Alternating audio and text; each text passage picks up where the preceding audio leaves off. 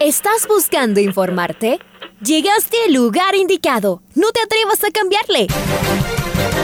La red presenta. Ponte al día. Información deportiva al instante sobre la actualidad de los equipos ecuatorianos muchos goles y el drama que tanto disfrutamos. Los albos se pusieron en ventaja con doblete de Adolfo Muñoz. La Libertadores Femenina cuenta con sus 16 equipos. Con la conducción de los periodistas de la red, Raúl el Profe Chávez y Andrés del Pichón Villamarín. Mucha información que... Hola, hola, ¿qué tal? ¿Cómo les va? ¿Cómo están? Tengan ustedes eh, muy, pero muy buenos días. El placer de poderlos saludar. ¿Qué tal? Feliz inicio de semana. Un abrazo para todas las personas que están del otro lado. Día 12 de septiembre del año 2022. Arrancamos, comenzamos, iniciamos esta programación deportiva. Les saluda Andrés Villamarín Espinel en compañía de Leonardo Durán. Tengan ustedes el mejor de los inicios de semana. Vamos a arrancar con eh, los titulares. Sociedad Deportiva Aucas y el Club Sport Emelec no se sacaron ventaja en el sur de Quito. Por su parte, Liga Deportiva Universitaria volvió a la victoria en Ambato. El Independiente del Valle no se baja de la pelea en la Liga Pro. Barcelona ganó en el día que retornó Fabián El Toro Bustos. Técnico Universitario y Católica cierran esta noche la fecha 10 de la Liga Pro. Qué golazo hizo Yorcaev Reasco en el fútbol argentino.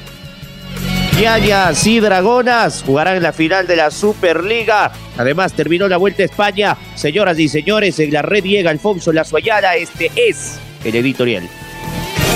Se cerró una vuelta a España que resultó muy emotiva y una vez más remeció a los ecuatorianos que viven en esas y en estas tierras. Richard Carapaz lo volvió a hacer. Tuvo una primera semana mala y se instaló la incertidumbre, pero luego empezaron a regresar sus piernas y el jueves de hace 11 días consiguió su primera etapa. Ya lo había intentado, pero esta vez demostró que estaba muy fuerte. Dos días después, en una etapa de montaña, volvió a atacar esta vez con un grupo muy reducido. Se movió con inteligencia, pero sobre todo con fortaleza y clase. Aguantó el ataque final y consiguió una segunda brillante victoria de etapa, todavía más festejada que la primera. Finalmente este sábado, en la etapa más dura de todas, volvió a realizar un trabajo supremo. Aseguró primero la camiseta de los lunares azules y luego se fue a buscar su tercera etapa. Sería más complicado, pocos ciclistas en la fuga hasta que quedaron tres y luego dos. La última parte la trabajó con el colombiano Higuita y luego, antes de llegar a la cima del último puerto, atacó y se fue solo. Le faltaban cinco kilómetros y se venían otra vez los favoritos que querían alcanzarlo. Este último tramo fue eterno y el gran Richard Carapaz volvió a aguantar y poner un paso imposible de igualar.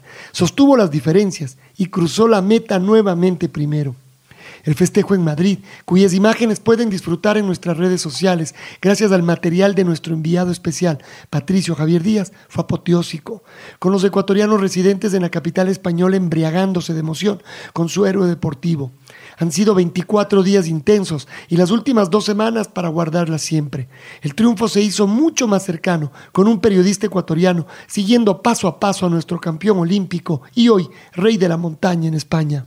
Por su parte, la Liga Pro apretó la tabla con el dramático empate de Aucas ante los eléctricos. De todas formas, sigue siendo puntero absoluto el cuadro oriental. El IDB quedó a tres puntos luego de su victoria ante Delfín. Liga que también ganó con golazo del Palomo Molina, se puso a cuatro y aprieta todavía. Emelec quedó a cinco, pero le falta un cotejo frente al Cuenca, así que podría quedar a dos. Barcelona, que goleó en el estreno de su técnico Fabián Bustos, quedó a seis y todavía tiene una pequeña esperanza de llegar. Claro que necesita un descalabro de varios. La Católica, con dos partidos pendientes, el uno juega hoy, podría llegar al nivel del Independiente, así que sigue en la pelea el trencito azul. Y en la cúmula del Aucas está un punto arriba de Liga y dos de Barcelona y del IDB, una locura de campeonato a falta de cinco fechas. Se viene una semana cargada de Liga Pro, Copa Ecuador y Serie B.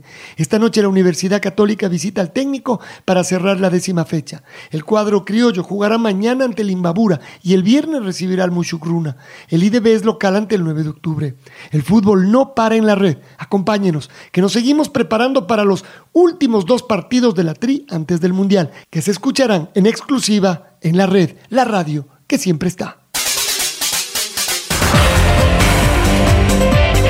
Escuchábamos el editorial del día en la voz de Alfonso Lazo Ayala, señoras y señores, y vamos a arrancar con el desarrollo de noticias en este día lunes. El AUCA se mantiene invicto, empató 1 a 1 en un segundo tiempo.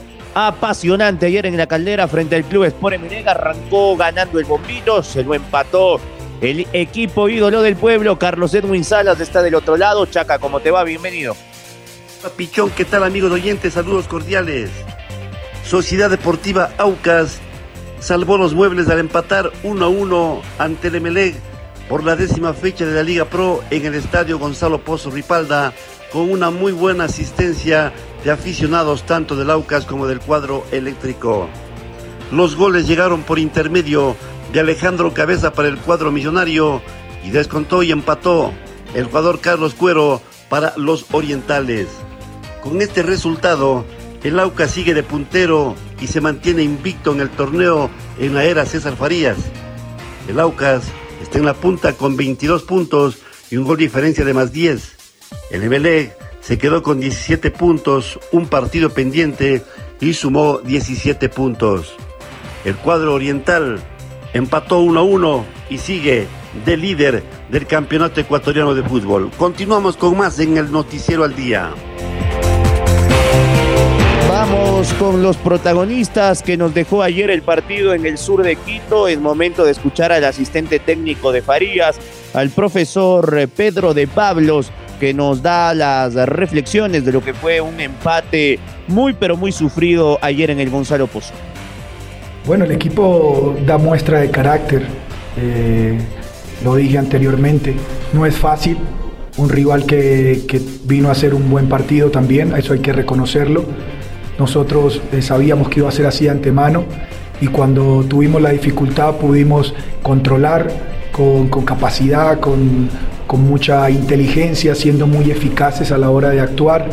Y, creo que como consecuencia fue el gol, pudimos haber eh, incrementado y, darle vuelta al resultado, pero al final tú tienes que estar tranquilo porque seguimos en la acumulada en una posición muy favorable, en el torneo también, y hay que resaltar una cosa, eh, hoy culmina la segunda etapa de esta segunda fase, o sea, el partido número 10, quedan cinco partidos y, en la primera fase, recuerden que es cómo se arranca, cómo se juega esta parte transitoria y cómo se termina. Bueno, nosotros estamos con mucha fuerza, con mucha energía y muy contentos porque seguimos manteniendo esa posición eh, importante. Vamos ahora con la otra vereda. El profesor Ismael Rescalvo, Emelec lo estaba ganando, hizo un buen segundo tiempo. Luego del gol de Alejandro Cabeza estuvo muy cerca. Balón de Diego García que pasó apenas desviado. Sin embargo, Carlos Cuero se lo empató. Mérito total también al arquero, una figura extraordinaria. La de Pedro Ortiz que ayer salvó también a su equipo. Esta es, o estas son, perdón, las declaraciones de Ismael Rescalvo. Bueno, creo que el partido lo planteamos desde hacer un partido con criterio, con inteligencia, sabiendo las virtudes del rival. Creo que gran parte del primer tiempo y, y algunas fases del segundo tiempo tuvimos neutralizado al rival, sobre todo en, esas, en esos orígenes de, de, juego ofensivo que ellos eh, tienen muy bien eh, comandados por, por Figueroa. Eh, comportamientos muy, muy asimilados eh, por parte del rival, que teníamos que sobre todo ser muy fuertes defensivamente. Eh, y sobre todo, pues como te digo, intentar limitar o condicionar el juego ofensivo rival a través de nuestra presión, a través de nuestro, eh, nuestra densidad de jugadores por dentro, con buenos escalonamientos para evitar pases interiores que ellos eh, manejan muy bien, sobre todo con segundas alturas, tanto Johnny como Figueroa, que son jugadores que llegan muy bien de segunda, de segunda línea. Creo que tuvimos el partido muy controlado en el primer tiempo, eh, a nivel defensivo. Tuvimos un par de contras peligrosas en, el primer tiempo que nos faltó eh, un poquito de finalización, eh, sobre todo en el último pase, tener un poquito más de claridad. Pero queríamos llevar el partido donde, donde, le, donde lo llevamos, que el partido fuese un partido largo, porque sabíamos que teníamos que tener nuestras oportunidades. Ellos también las tuvieron, nosotros también. Fue un partido con alternativas, eh, con un fútbol bien jugado, con dos equipos que, que fueron al ataque e intentaron cuando podían atacar, porque sí que es cierto que eh, los sistemas defensivos hoy, los dos equipos fueron, fueron muy buenos y bueno, igual que ellos tuvieron alguna oportunidad al final, también tuvimos una, una clara de, de Laster para haber marcado el segundo gol. Creo que el resultado es un resultado justo por lo que se vio en el partido. Y bueno, ah, estamos, estamos ahí, como te decía anteriormente, en la pelea por la etapa, tenemos un partido menos eh, y, al final, pues eh, ahora afrontar el partido de la próxima semana, prepararlo bien, tenemos un clásico eh, muy bonito, muy esperado, así que bueno, contentos a medias por el resultado porque veníamos a por los tres puntos, pero bueno, siempre es muy importante sumar fuera de casa.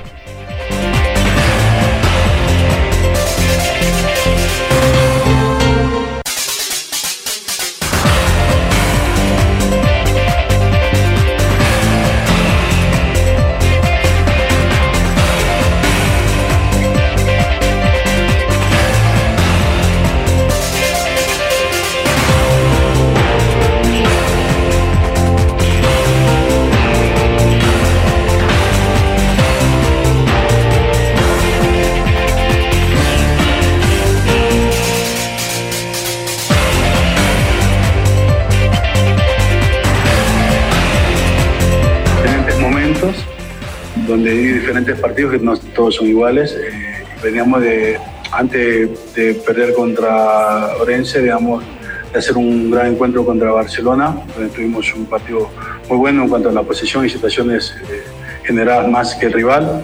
Y creo que hoy hicimos un, habíamos empezado muy bien, teniendo la posición, generando situaciones, ellos también, por, por, porque son un equipo con un gran cuerpo técnico y, te genera situaciones por ser local también. Y sabíamos que iba a ser así y que había que aprovechar las oportunidades que se podían presentar. No, escuchábamos a Carlos Grueso, el uh, asistente técnico de Liga Deportiva Universitaria. Los Albos uh, ganaron en Ambato en el arranque de la décimo fecha de la Liga Pro fue en el Estadio Benavista 2 a 1 en un arbitraje polémico de Franklin Congo. Se fue expulsado además Luis Francisco Sube el día tras eh, reclamos. Lo cierto es que Musugruna no pudo ante Liga Deportiva Universitaria y los salvos luego de su traspié en la ciudad de Quito frente a Lorense se recuperaron aunque quedan muy lejos de la etapa, pero a falta de 15 puntos en disputa, el equipo de Sube el Día peleará hasta el último momento. Liga jugará la próxima semana frente al Independiente del Valle. Ahí lo escuchábamos a Carlos Grueso. Pero vamos a la otra vereda, vamos con Giovanni Cumbicus, el técnico del Musugruna. Sí, eso, ser efectivos, ¿no? Porque tuvimos ocasiones, Liga fue efectivo y tuvieron dos centros que sabíamos que iban a ser una de las de los caminos que ellos iban a buscar para tratar de resolver. Habíamos hablado, habíamos trabajado sobre ese tema y lastimosamente no lo pudimos resolver. Tuvieron dos centros y los pudieron finalizar a los dos.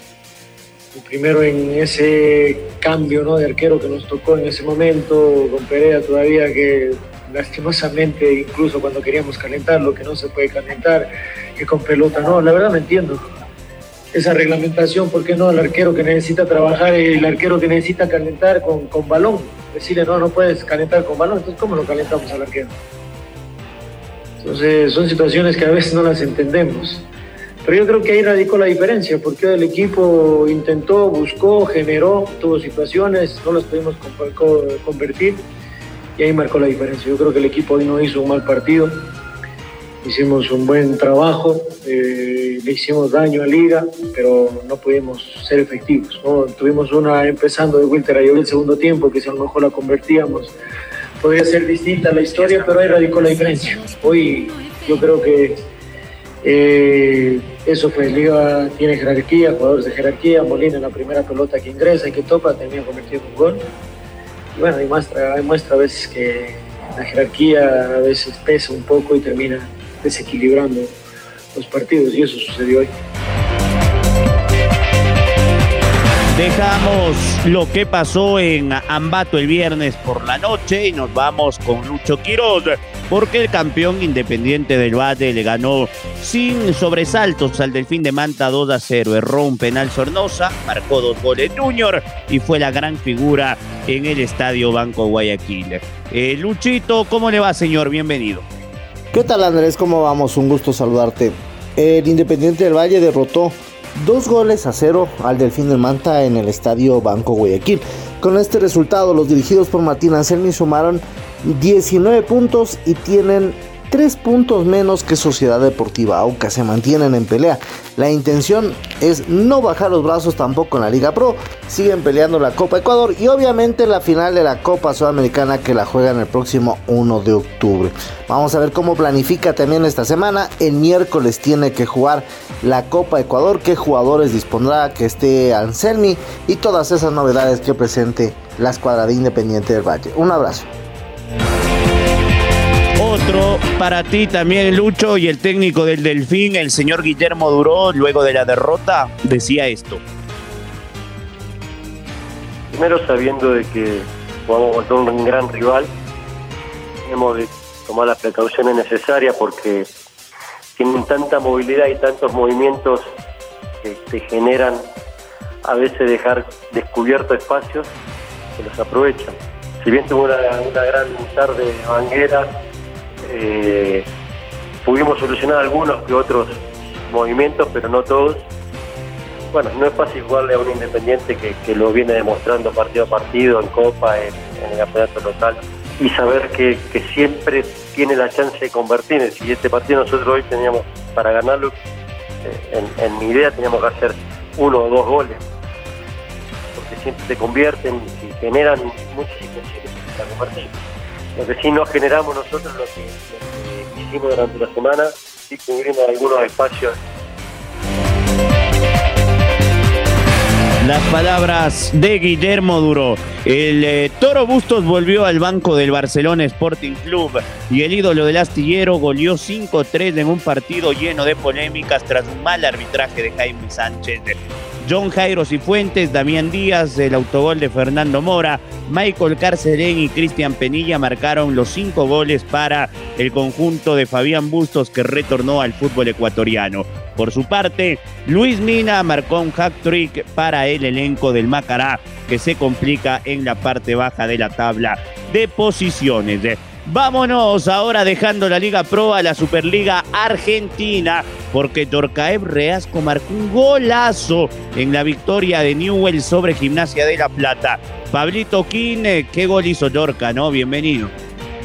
Hola, ¿qué tal amigos? ¿Cómo les va? Aquí está la información para el noticiero al día a través de la red La Radio que siempre está. El delantero tricolor Jorcaev Reasco marcó un auténtico golazo en el fútbol argentino agarró el balón desde el medio campo y se mandó un bombazo. Jorca Reasco sacó un golazo desde fuera del área para poner el 2 a 0 a favor del equipo de Newell's por la fecha 18 de la Superliga Femenina. El delantero tricolor recibió el balón y sin dudarlo remató desde fuera del área para dejar sin reacción alguna al portero rival a los 41 minutos del primer tiempo. Es el segundo gol que marca con la camiseta de Newell's tras el hecho en el mes de abril ante el equipo de Platense. Hoy, el ex Liga Deportiva Universitaria de Quito arrancó como titular con la camiseta de Newell's. Ya en el segundo tiempo no se movió el marcador y el equipo de Newell's le venció finalmente 2 a 0 a Gimnasia en el coloso Marcelo Bielsa con goles de Piris, gol en contra y un golazo de Jorcaep Reasco. El equipo rojinegro pudo conseguir su segunda victoria consecutiva y vaya invicta a la vez. Buen partido del equipo de Newell's y buen partido también del tricolor Jorcaep Reasco. Hasta aquí la información deportiva, amigos y amigas de la red. Gracias, Pablito. Ya nos encontramos en un instante nada más. Ñañas y Dragonas serán las finalistas de la Superliga Femenina, la primera final, este sábado 17 de septiembre. Maite Montalvo, cuéntenos qué pasó en las semifinales. Bienvenida. ¿Qué tal Andrés? ¿Cómo estás? Un fuerte abrazo para ti. Seguimos con más información deportiva. También conversarles sobre la Superliga Femenina. Ya conocemos a los dos finalistas. Hablamos del Club Ñañas y Dragonas Independiente del Valle. El Club Ñañas dejó atrás al equipo de Barcelona de Wendy Villón con un marcador global de 5 a 1, mientras que Dragonas le ganó con un marcador de 5 a 3 a Deportivo Ibarra. Esta va a ser la cuarta final consecutiva que va a jugar el equipo de Francisco Ramírez. Están esperando que esta sea la vencida, mientras que en Dragonas va a ser la primera vez que va a jugar una final en el torneo nacional de fútbol femenino. Ambos equipos ya clasificaron a la Copa Libertadores Femenina, que se va a jugar en la ciudad de Quito el próximo mes de octubre. Los dos finalistas tienen ya cupo para poder ser parte de la fase de grupos de esta competición. Como un dato extra, también esta es la primera vez en cuatro ediciones del torneo que no se va a tener un equipo dirigido por Wendy Villón en la final. Los, eh, las fechas definidas para este gran duelo entre ñañas y dragonas se va a empezar el primer partido en el estadio Rumiñahui donde juega de local ñañas y se terminará en el estadio Banco Guayaquil eh, donde está de local el equipo de las dragonas. Las fechas, el primer partido va a ser este sábado 17 de septiembre y el próximo, el partido de vuelta, acá se juega ida y vuelta a las finales, va a ser el 24 de septiembre. Así que tendremos ya estos finalistas, vamos a conocer en menos de dos semanas quién va a ser la nueva monarca del fútbol femenino en nuestro país. Como detalles extras, en ñañas eh, se tiene la jugadora Rodríguez que salió expulsada con tarjeta roja, en cambio en Dragonas la falta de, Nayeli Bolaños y también salieron sentidas en el último partido. Karina Caicedo y Erika Gracia que vienen siendo jugadoras claves en el equipo de Dragonas que buscaría, ambos van a buscar su primer título en una Superliga femenina. Regreso contigo Andrés con muchas más novedades durante la semana estaremos siguiendo de cerca lo que viene siendo estas finales de la Superliga Femenina. Gracias Maite y cerremos con eh, Marquito Fuentes porque terminó la Vuelta a España. Gran trabajo de nuestro compañero Patricio Díaz. Y hubo, hay un video en redes sociales de Richard con la bandera, con todos los ecuatorianos en España, un video que circuló el mundo entero. Momento de escucharte, Marquito, bienvenido. Terminó la Vuelta a España, ¿cómo estás? ¿Qué tal Andrés? Amigos amigas de la red, qué gusto saludar con ustedes a esta hora para hablar acerca de lo que nos dejó la última etapa de la Vuelta a España 2022, evento que concluyó el día de ayer con eh, esta jornada 21 que se desarrolló sobre un eh, circuito plano entre las Rosas y el Paisaje de la Luz en Madrid, sobre 96.7 kilómetros de distancia. En cuanto al ganador de la etapa, el eh, colombiano Juan Sebastián Molano fue quien eh, llegó en primer lugar con 2 horas 26 minutos 36 segundos, seguido por el danés Mats Pedersen del Trek Segafredo y el tercer lugar fue para Pascal Ackermann el alemán del eh, Team Emirates, quienes completaron el podio. Con esta clasificación de etapa, la general que se había resuelto en la jornada del día sábado no tuvo modificación alguna, es decir, el belga Remco Evenepoel se llevó la camiseta roja como líder de la tercera grande del ciclismo a nivel mundial, seguido por el español del Movistar Team Enric Mas y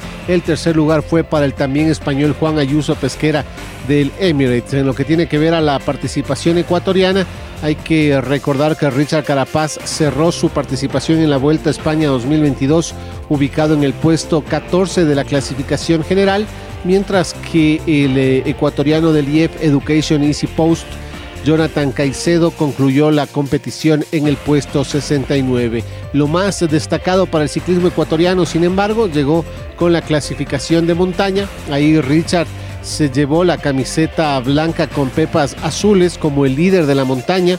El eh, ciclista carchense de Lineos Grenadiers eh, completó 73 puntos en esta clasificación, dejando en el segundo lugar de la misma al australiano Robert Stannard del Alpes in the Sonic con 36 unidades y en tercer lugar a Enric Mas del Movistar con 28. En lo que corresponde a la clasificación por puntos, el vencedor fue Mats Pedersen del 13 Gafredo con 409 puntos.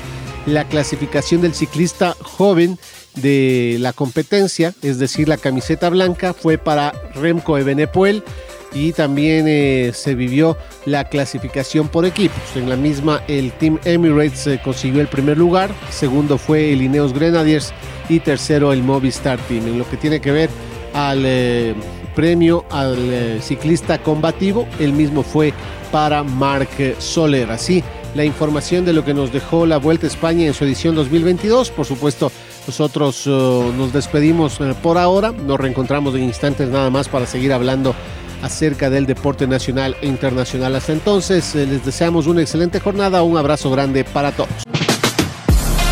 Ahora ya estás al día junto a nosotros. La red presentó Ponte al día. Informativo completo sobre la actualidad del fútbol que más nos gusta, en donde estés y a la hora que tú quieras. Quédate conectado con nosotros en las redes de la red.